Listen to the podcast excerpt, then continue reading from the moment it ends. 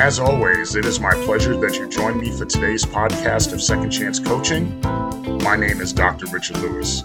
If you'd be so kind as to leave me a rating and your feedback, I would very much appreciate it, and it will help others like you to optimally discover this podcast wherever you listen to this and your other favorite podcast.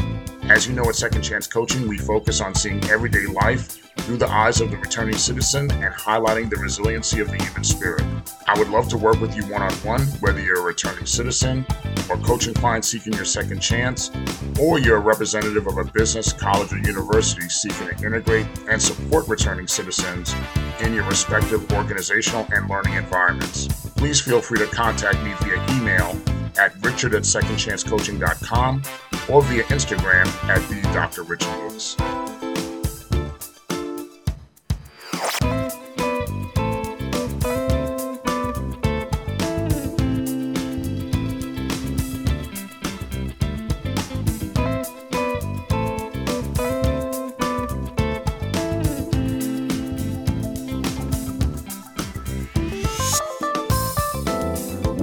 Again to another edition of Second Chance Coaching. As always, we are so happy and it is my pleasure that you've joined us on another week of your reentry journey from whichever corner of the marvelous world you're listening from. And we continue to remain humble and excited that you decided to spend part of your week with us. Thank you for that. Thank you for that. Well, how is your week going this week? I hope everything is going all right. Over here, we are we are finishing up um, grading for session two I was happy that one of my students who was struggling a bit with the speech, um, with the speech projects, decided to sit there and really hunker down and bring his grade to an acceptable grade. And by doing some of the makeup speeches, he was willing to get out of his comfort zone and speak to other students that were not in his speech class to do those speech classes in, in different speech in different speech settings. So I was really proud of him as, as far as what it is that he uh, decided to do to get a really good grade. Um, in addition to that, you know, whether it be at the job or at the airport, um, at some of the other schools that I that I'm that I'm teaching at, it seems like simultaneously there's been so much change at all of these places of employment, you know, and when that happens, I try to just look around with an observant eye and try not to say too much, and I try to confine my venting to just a really few people that you know that I that I may that I may share my thoughts with. But overall, I just try to be a really good listener to coworkers who want to vent their frustrations, let their stuff out about about uh, observations that they've seen and and and current events that's going on at the at the job. But ultimately, whether it's me or them, we don't have any real control over what's happening, especially when it's happening many levels above us. Um, you know, as life goes on and as you get more experience in your professional life and you look back on the things that have happened and what you think that is going to be an emergency or the world's going to come to an end never really happens. But when this type of change takes place, I think about how the you know I think about really how how has these changes affected me in the past, and sometimes they've affected me for the good. It's been for the better of my experience at, at that particular organization. But also, I also have those memories about how past changes really affected me in a not so good way, in a bad way. And especially when those changes directly affect me. And I know I'm just not on by myself on this one. I'm sure there have been instances where you've really gone through it as well. You know, like I, I like I'm sharing with you now, I've certainly gone through it. And when that happens, this is when when we could get frustrated, we could get angry, we can get upset. And sometimes that anger, when things affect us in a negative way, that anger could stick with us and persist in what quote unquote what seems to be an eternal burning flame. Like, you know, you ever have those things where you're just mad about it all the time that the minute that that subject comes up, you just get mad about it. Like it never, you, it never resolved itself. You just continue to stay pissed off about it. Uh, naturally, especially naturally we become angry when things are or injustices are done against us or when we're quote unquote being done dirty. You know, if you check the podcast archives, we did a podcast episode almost two and a half years ago. Pretty much, well, let me look it up. Exactly. The episode was released exactly on June 9th, 2021, and it was called Being Done Dirty. And we talked about how we deal with injustices that come along the reentry journey and that come along our lives. In that episode, if you recollect, and certainly you could hear about it more in the archives, in that episode, we talked about um, the behavior of bad actors. We call them bad actors. How bad actors, when they behave badly, that behavior is really about them. It's really not about you. I, in that episode, I was able to discuss the case that commenced my criminal justice journey and even expressing forgiveness for the situation and for the former friend that put me in that position.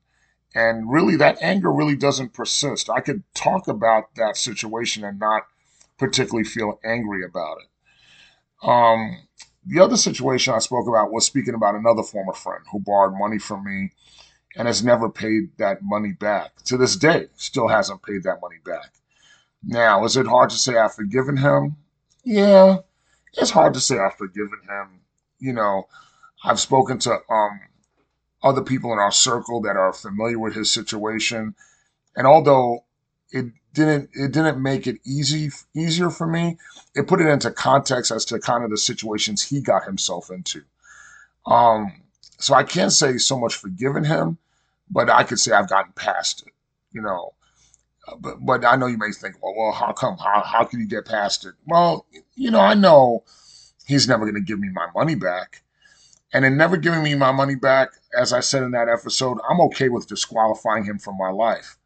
But in addition, I won't be ashamed to say to people in our in our circles what his behavior was and what it is that he did. Not in an effort to embarrass him. It's certainly not to embarrass him, but for me, but it's really more so for me to not be ashamed that I helped someone who I thought was a friend, and it was them who proved themselves to not be worthy of my friendship. Through their actions, they did that. So I should not be ashamed of my good intentions when they came up short. And that's what it is that I have no problem owning. I also mentioned in that episode another former friend who I helped get a job at the college, and we also had a falling out. With that that situation still not been resolved. We still are not on speaking terms. And you know, although it it, it bothers me, I I choose to just get past that too. It's like you know what, that person is who they're going to be and karma is going to catch up with them and they're to they're to be in a situation where that the universe is going to be like nope you know you have to answer for for what you did and i also talked about two other blowouts i had with other friends at the time those two friend those two friends um those relationships have been pretty much more healed one friend the the, the relationship is most definitely healed but but the funny thing is the other friend came back into my life as she was seeking advice and moral support for intense family dynamics that they have going on right now. Now, it's funny. Well, let me say this. It's not that it's funny that they're going through tough family dynamics. I wouldn't want to wish that on anybody, but it's funny that the same presence I wanted to be for my mother and my family, she would give me a really hard time for for being for being there for my family. You know, we were friends, but we were also in the midst of trying, you know, going through a second or third time trying to date again. And she would always talk about, well, you know, your family should stand on their own two feet. They should be able to take care of themselves. She was just very like, oh no, I'm just kind of, they should do them and I should do me. And that just really never vibed with me. Maybe that was one of the reasons why we didn't uh, pursue staying together and where we, and we ended up having a blowout. And but now I look at them the same position that they would criticize me for in being there for my family. They're in this same position where they have to be selfless for their family. But even in but even in her being selfless for her family, she still complains a lot about what's going on. Some of it's legitimate, you know, some of it's legitimate that, you know, the complaints are going on. But some of it I feel like, you know what, you could you could take it for the team you know, this is this is your family you're talking about. You know, but but I see that she sees that being there requires more strength than she expected to have. And quite honestly, I see that her patience is being stretched really thin. Now there's that part of me that looks at that looks at my that says to myself, now looking to see that they now know what it's like, and they have to eat their convers they eat their words from not too many years before of saying, "Well, Richard, you should just do your own thing." But at the end of the day, what difference does it make to have that quote unquote "I told you so" conversation? It doesn't make a difference. Now, unlike being done dirty, if there's situations that are unresolved, especially when one feels there's been a particular injustice performed against them, yeah, anger could persist. And why is that? Because there's really no place for that anger to go. There was no resolution to the situation. A lot of times we look for the resolution to the situation from that person or from that entity for them to acknowledge that they were wrong. Hopefully, that could be the beginning of saying, okay, you know what? We're in a place, we're in a better place where I can get past it. But a lot of times we have to take control of getting past it because a lot of times the people that have done us wrong are not going to be in a place where they're going to recognize where what they did. So we we are in control of that, and so we have to sit there and do that. When one, you know, and whether you haven't been able to execute it on your own or haven't been able to make that peace with someone else, when one feels that there's no resolution and there's still anger with the situation, you know, from the outside looking in, one, you know, people could look at you and say, wow, this cat is bitter. They just have an acid, acid grind. Or, as someone has said about me recently at work and came back to me, he's quote unquote disgruntled. My response to that, of course, was visceral. I said, yeah, I'm disgruntled because what I detailed or what I told you what was happening wasn't resolved. And there was no acknowledgement of that person's wrongdoing to this very day. So, of course, if you want to say I'm disgruntled, yeah, of course I am. And I think about that because right now I'm working on a on a crucial project, you know, regarding faculty, and it's requiring us work with our partners across the aisle from student services, specifically working with some people who absolutely mistreated me when I was there, and they mistreated me on the way out. The administrator from student services who wasn't there during the time I was there, he was the one kind of negotiating and trying to broker a peace to say, hey, can we make sure that we work together and and give folks across the aisle a chance? You know, asking me to do that. I expressed myself with as much raw honesty as I possibly could. Just really unadulterated, just straight raw honesty. Because I truly did not, nor I truly did not want to work with the person. But I knew that in order to get this job done, I would have had to work with them. But I said, I'm going to express how it is that I feel. Because even though that administrator was advocating for that person, said the person's owning how they feel, you know, they're concerned that they feel that you're not going to want to work with them because of what they did. I said they should feel that way. They should feel that they should feel that concern because they were not a good person. They're not a good person right now. Even if he's owning what he's done and even even they're trying to do better and have a second act as being a better person. At the end of the day, I told that administrator that person has not changed. They're just being a better version of themselves. They're just trying to be a better version of who they really are. And there's nothing, at the end of the day, there's nothing wrong with that. If you want to be a better version of who you are, that's fine. But at the same time, too, don't expect me to sit there and, and open my arms and say, yes, you know, you're you're better or you're being better or you're acting better. So Leah, let me be let me be a part of your your rehab tour. Now, that sounds funny to say. Let me be part of your rehab tour. There's a there's a podcast on second chances. But I but I but I said, okay, I'll give him a second chance. I'll give him a chance. I still see him a certain way, but I'll give him that chance. Now, why was I disgruntled leaving student services? not all of my experience in student services were bad. Working with my bachelor's folks, they were the most honorable and wonderful people to work with to this day. I still feel that way about them. Now, but when I worked in general advising and I led that unit, I had to go through, you know, that that staff went through numerous changes in leadership, probably because of their, because of their own doing. And and when I got there, I really got to see why that was the case among other things, there were numerous resistance movements regarding one's work schedules, equitable work schedules, how to how to document your advising appointment, how to sit there, how long that advising appointment should be, and how we did business on an everyday basis. There was resistance everywhere, everywhere. And it was just such a cantankerous and immature staff. And to this day, there's a majority of them that are still acting the same way. I hear that they're still acting the same way. So, in hindsight, could I have gotten past a very cantankerous and immature staff? Sure. I mean, of course I could, because that's what pe- that's what that's what people are. You get over that. But what was hard for me, what persisted in in me having my anger towards me, was the complete lack of support and sabotage that took place against me by the senior leadership that was two levels above me. They knew what that staff was, and they continued to be, continue to support that type of dysfunction and not support the leadership policies that I was executing on behalf of them. The sabotage in leadership not only took place in that at that instance, but took place a few years before that when I was leading an academic unit. And in this case, this was a staff primarily of folks who were tenured faculty, and they were acting so entitled, so entitled that I could see why people from outside the world of education desire to have tenure as an employment benefit eliminated because it's people like this that would abuse their power. They would abuse the benefit in which they had. Tenure is designed to say, you know what? I need to protect academic freedom. So if I say something that you and I don't agree with, then my employment status should not be based upon what it is that I've taught or what I'm what I'm researching or what it is that I'm sharing with the academic community. But a lot of times people use their tenure as a way to say, this is how I'll mistreat you. This is how I'll be express vitriolic feelings and actions towards you.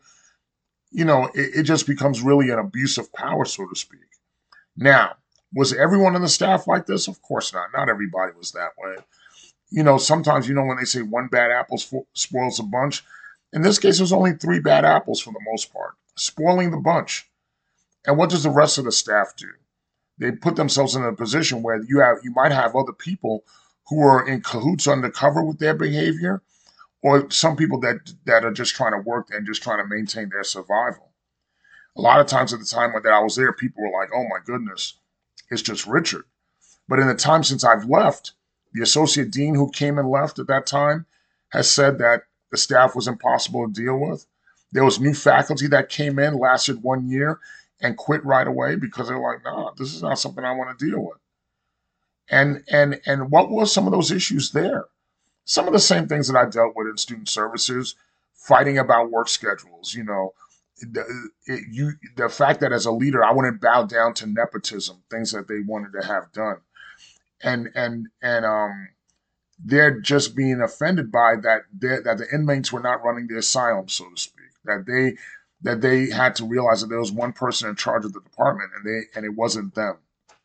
But just like in student services, I can accept that there are people who don't like to work, that are just lazy, and really look to swerve and take the easy way out. But once again, my disappointment was in the leadership, was in my direct supervisory leadership and the leadership above that person. Just like in student services, the anger towards those situations have persisted because I think about what the what what wrongs were. And to this day, I still run into some of those folks from that from that academic department. I still run into some of those folks from student services, and whenever you see them in the room, you could really literally cut the tension with a knife. The the the the, the, the tension is just there. It's still thick and still very present. Unfortunately, the dynamics of feeling persistent anger and injustice is not just reserved for the halls of higher education. They're also in the criminal justice reform and reentry space it's sad to say that there's that there are bad apples in the two fields that I care so passionately about that I care about the outcomes of the clients we serve in criminal justice and for the students that we serve in higher education. But, you know, is this really unique to just higher education in the criminal justice reform space? Absolutely not.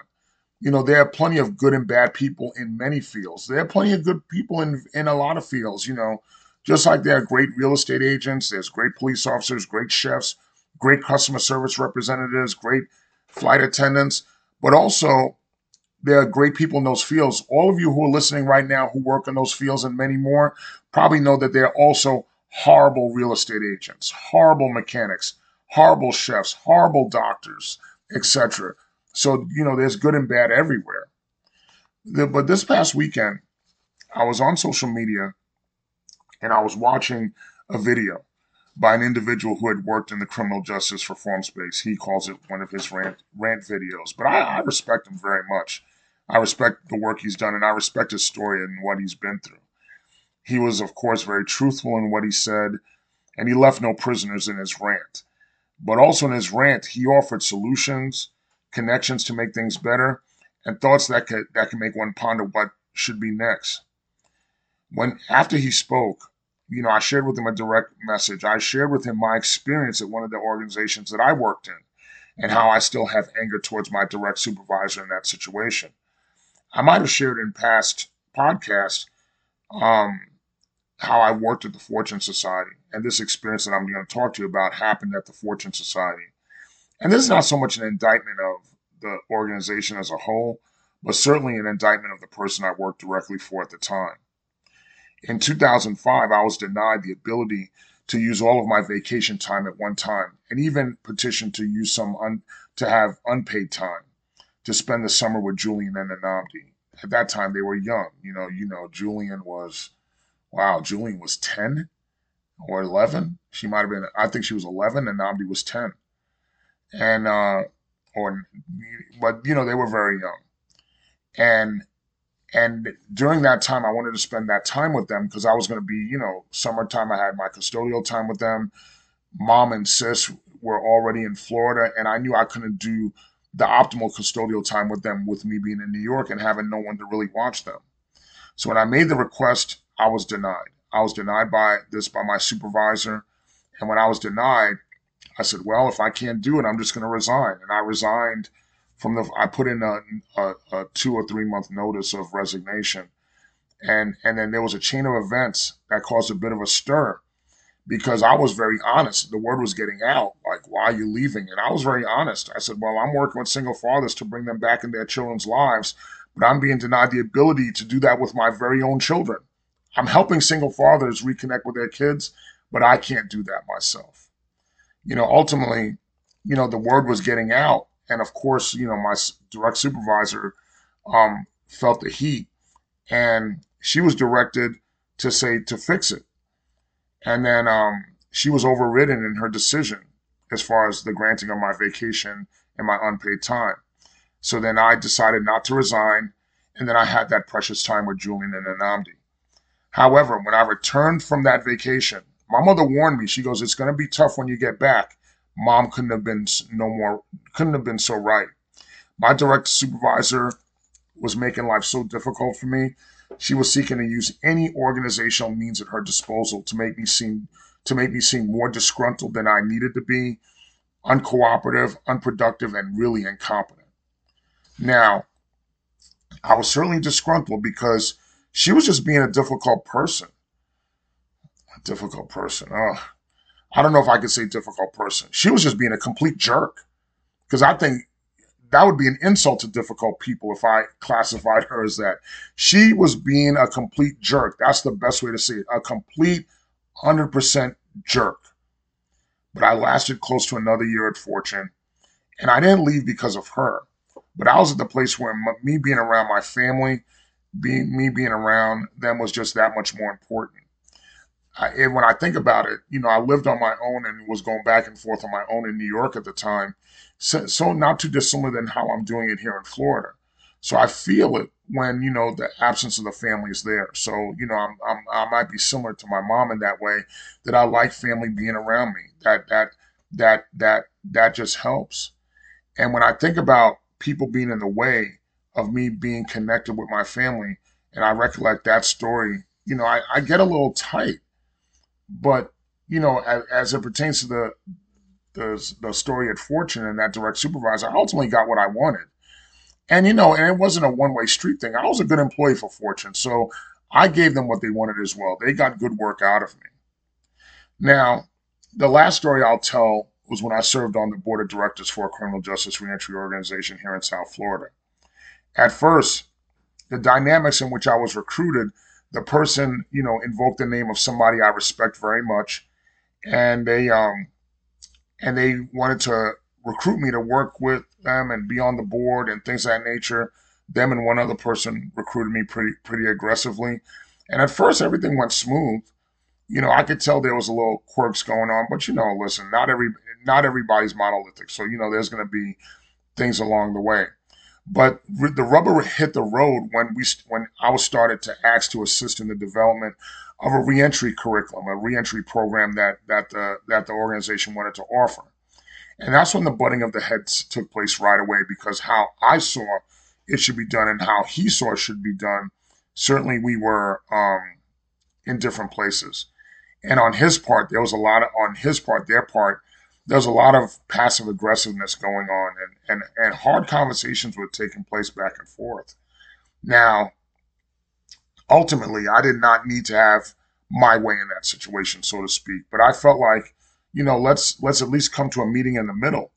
But the way in which the other side was going, it was almost like you had to completely submit to what it is that they wanted. You had to completely not question what it is that they wanted, or you had to be out, or that you were done.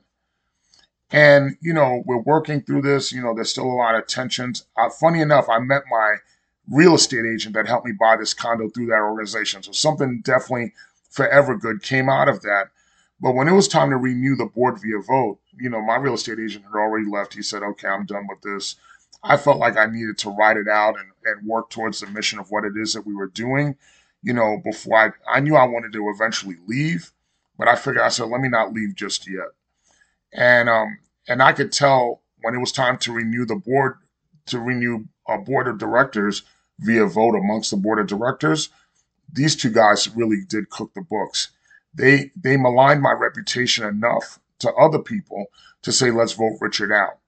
And at the end of the day, I was voted out. And and and and at the end of the day, serving on the board was not that important to me because other board other board of directors have continually and still recruit me right now to try to be a part of their criminal justice reentry uh, organizations, which I'm fine with. But ultimately, serving on the board was not that important to me especially in this particular organization, we were not really getting much of anything done.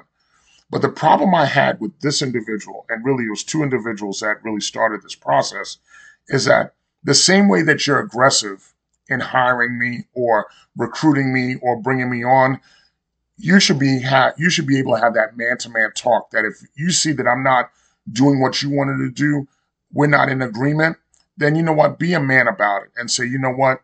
Richard, this isn't working out. Maybe we should try something different. I'd be okay with that. But you can't have a man to man conversation when one person's a man on my end and the other people are boys or less than men or passive aggressive or, or different things of that nature where they're not upstanding people. So you can't have that dynamic when that's not happening. And you know, dynamics not working and the people not being upstanding it makes me think of one last story. This is the last story of this week, I promise. You know, the last thing I could say, or the last story I could share with, is about my condo association. I serve as the vice president on the board, and I could say that we've had difficult issues that we've had to govern with. In the state of Florida, there's a rising cost of insurance because of so many insurance companies leaving the state.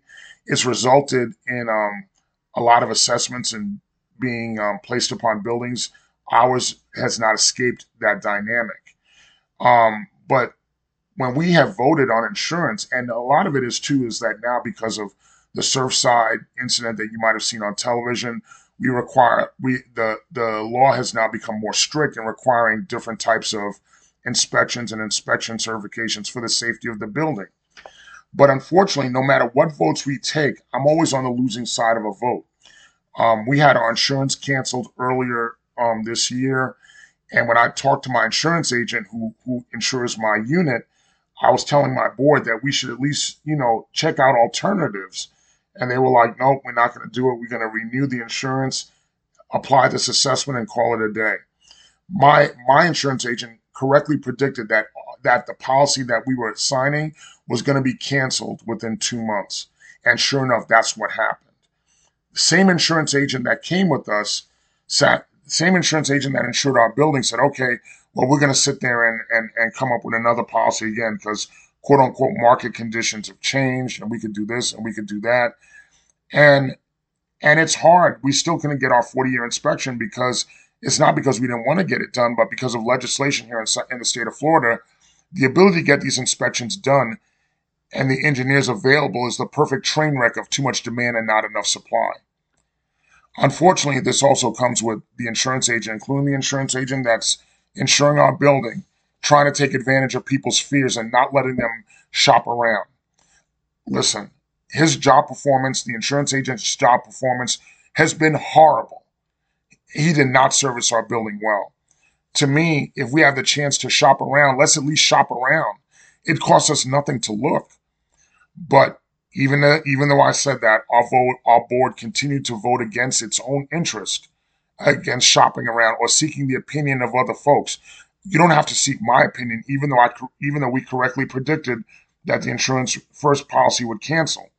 Seek the opinion of your own insurance agent that that that insures your own building. Shop around. It costs nothing to do that. And stop voting against your own self-interest. Or maybe you just want to vote against Richard.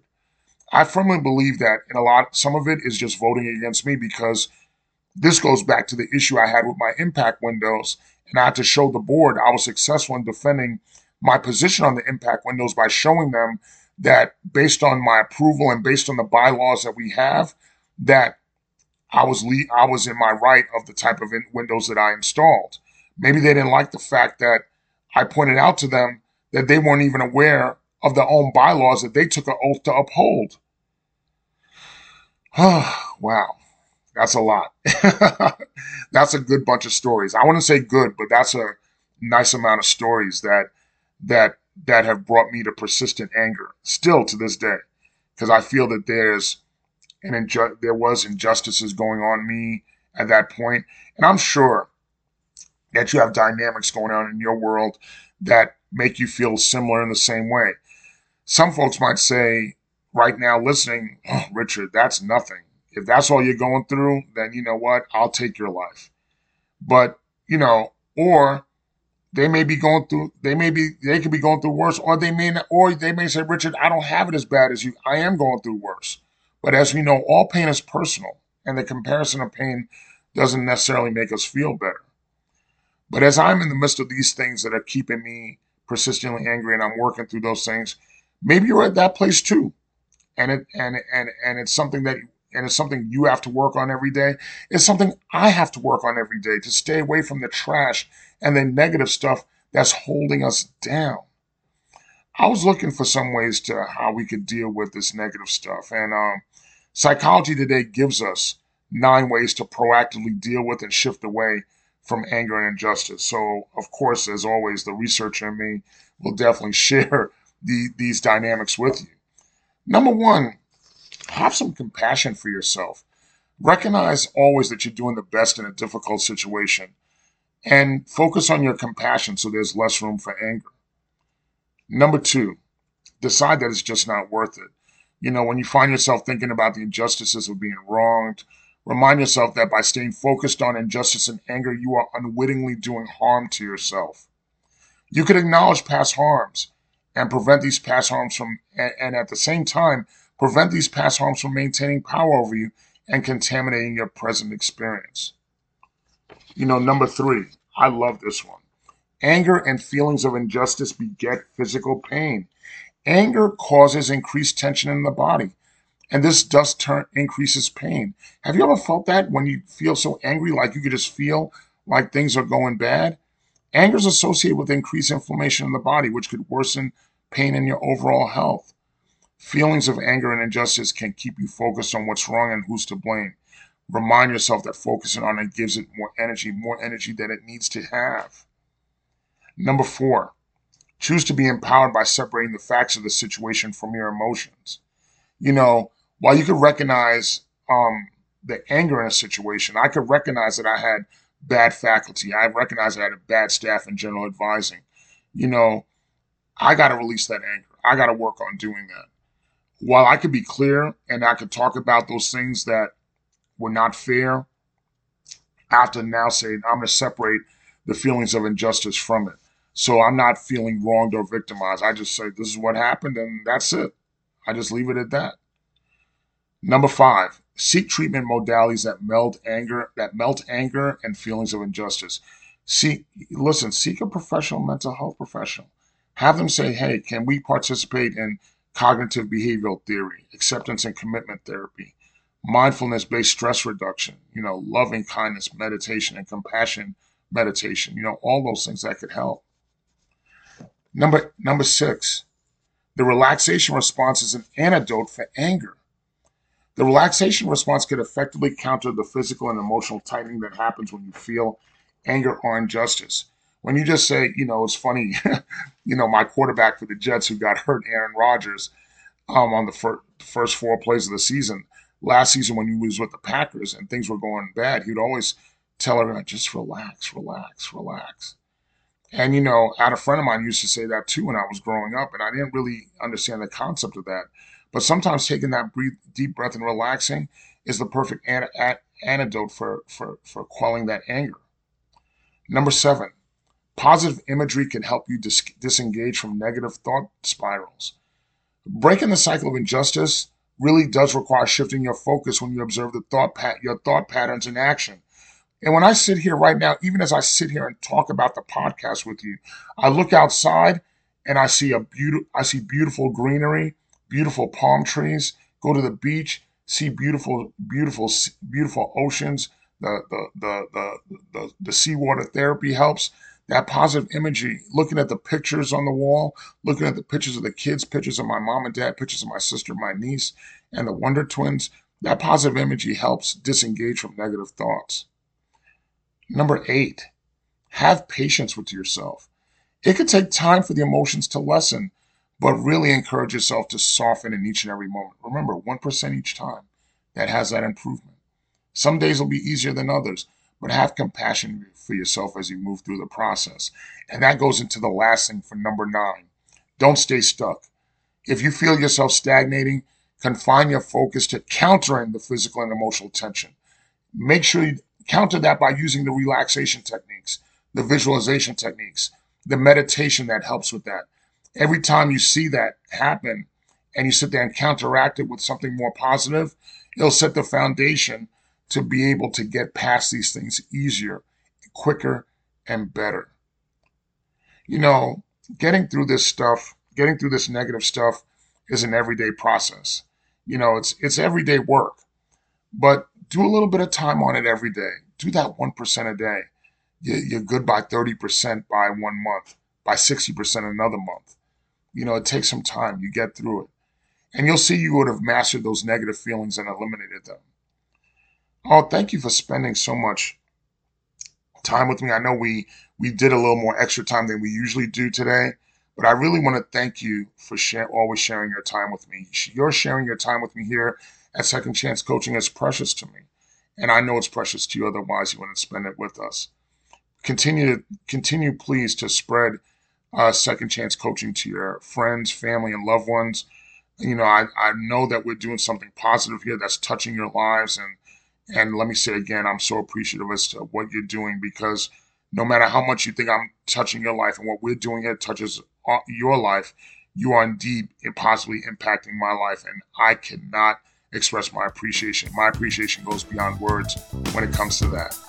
Thank you again for joining us, and I look forward to spending time with you next week. Thank you again for joining us here at Second Chance Coaching.